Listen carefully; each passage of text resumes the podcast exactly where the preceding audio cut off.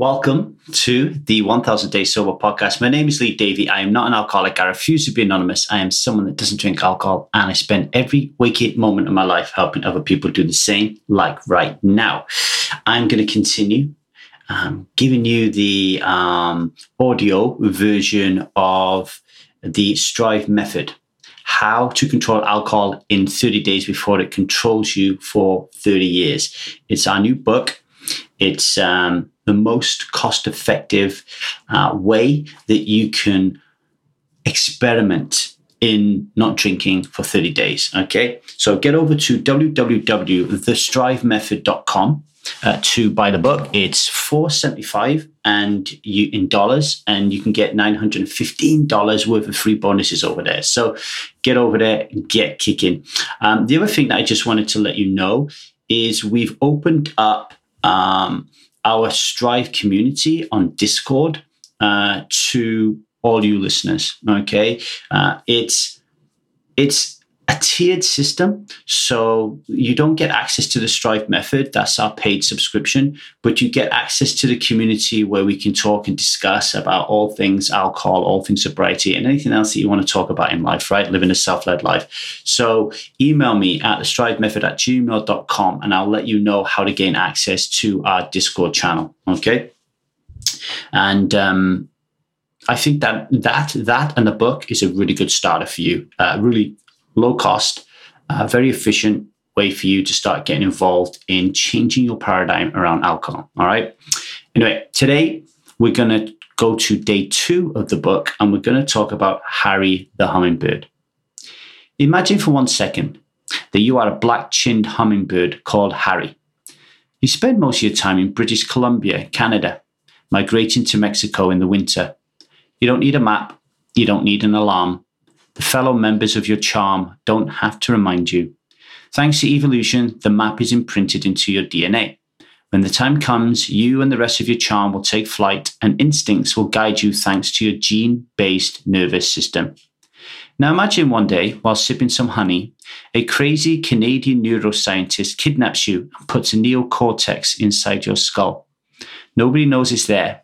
Not you, not your charm. The winter comes and you take flight with the rest of your hummingbird chums. Mexico, here we come. Only this time, you feel a little funny. And midway through your flight, you feel a little hungry. Spotting a flower bed full of golden nectar, you start your descent. The other charm members try to stop you as you deviate from your course. They ask, What are you doing? And you reply that curiosity and hunger have piqued your interest in this flower bed. You argue, and the charm members convince you to remain with them. So you fly away from the flower bed, but an internal battle begins. You hear a voice in your head criticizing you for not visiting the flower bed. And this voice is fighting another one that's telling you how weird you are for even thinking about it. A few miles on, the same thing happens, and again and again and again. Curiosity keeps tugging you to investigate your surroundings, and eventually, tired and concerned over your disruptive behavior, your charm ostracizes you.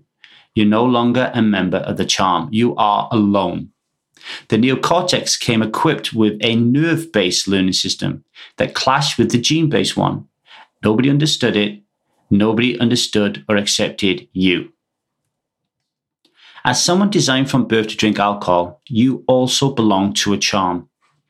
These members, yourself included, are guided by the gene based learning system regarding alcohol. As you go through the cycles of age, childhood, teenage years, early adulthood, you feel a powerful pull towards alcohol and you don't question it. It's part of your makeup. When Friday comes, it's time to party until Monday comes back into view. Your weekend is your Hummingbirds Mexico.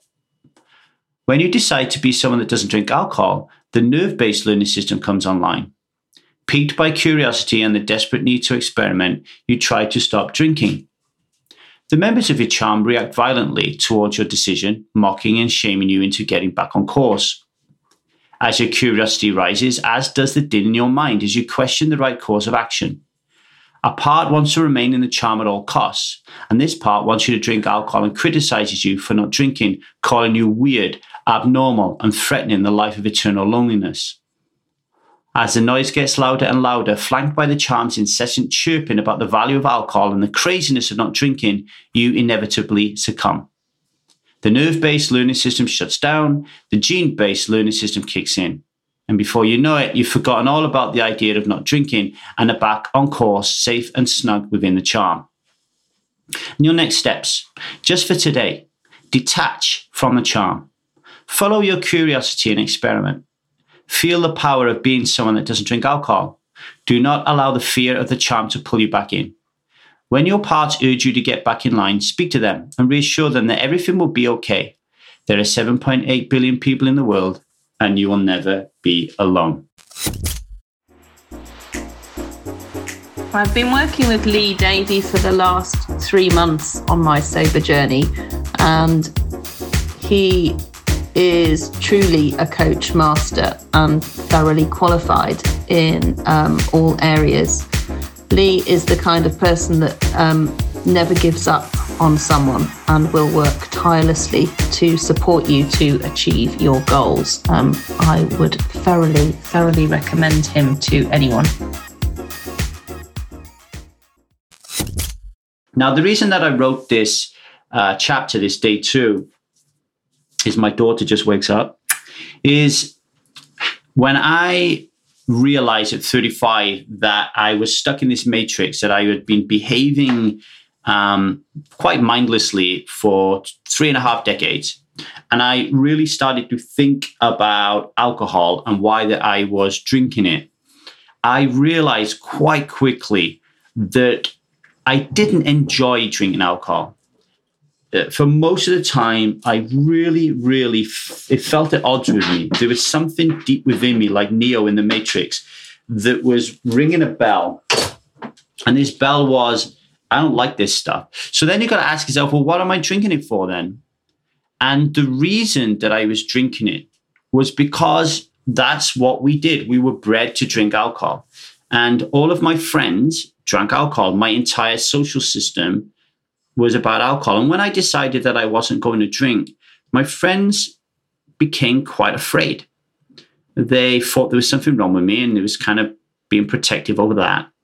Um, but also, they didn't want that mirror thrust in front of their faces. They didn't want to have that internal dialogue with themselves around, you know, well, if Lee's not drinking, why am I drinking? If Lee thinks this is not right, why am I still doing it? They didn't want to have that conversation. That they didn't want to awaken that cognitive dissonance.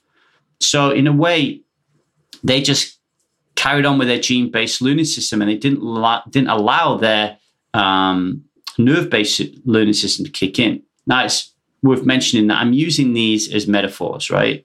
I'm saying that the gene-based nervous system is a metaphor for when we're stuck in the matrix and we're not really uh, conscious about our decision to drink alcohol. We are um, part of the invisible violent dominant belief system uh, called alcoholism. And the nerve based learning system is actually when we escape from the matrix, is actually when we start learning the truth about alcohol. Um, and learning the truth about alcohol allows many of us to start learning the truth about life.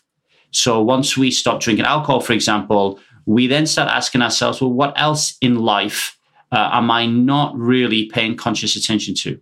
What else in life have I accepted as truth and fact? It's time to reassess my values and my beliefs and my paradigms and my worldviews to see if they really hold up to scrutiny. Am I being present for my children? Am I being present for my wife? Am I really um, chasing after uh, my goals and dreams in life? Am I playing? Am I having fun? Am I being silly enough? Am I um, taking this job that I have and, and doing it every day because I love it, or am I doing it because that's all I know what to do? And then you can start doing that work. So, this kind of episode, if you like, this day two, this challenge to like, for today, just be alone, just for today, feel what it's like to not rely and not lean on your charm and to consider what it would be like to create a new one, one where you would be accepted and loved for wanting to be curiosity, be curious and to follow that curiosity and to experiment and to do different things. and not be maligned for it, not be to ostracized for it, and not have that fear of being alone. Two different things there, right? Learning to be alone and the comfortableness of that feeling, um, and that feeling of just being on your own and being isolated, and and that's pretty cool and that's okay. Feeling the sadness of um, leaving old friends behind, feeling the fear of doing something different, and at the same time feeling the excitement and the connection and the wonder um, and the depth of communication that can come your way if you find the right people. So there you go, Harry Hummingbird. If you want to read this book, get over to the thestrivemethod.com and uh, get it, and uh, you'll love it. What do you think of my new books here? Harry the Hummingbird? Yeah, Harry the Hummingbird. It's a chapter in my new book. Hmm? Hmm, strange, right? You got a message to the strivers? What? Do you want to say anything to him before I say goodbye? Hi. Hi. She's just woken up. All right. Until next week, folks. Much love. Bye now.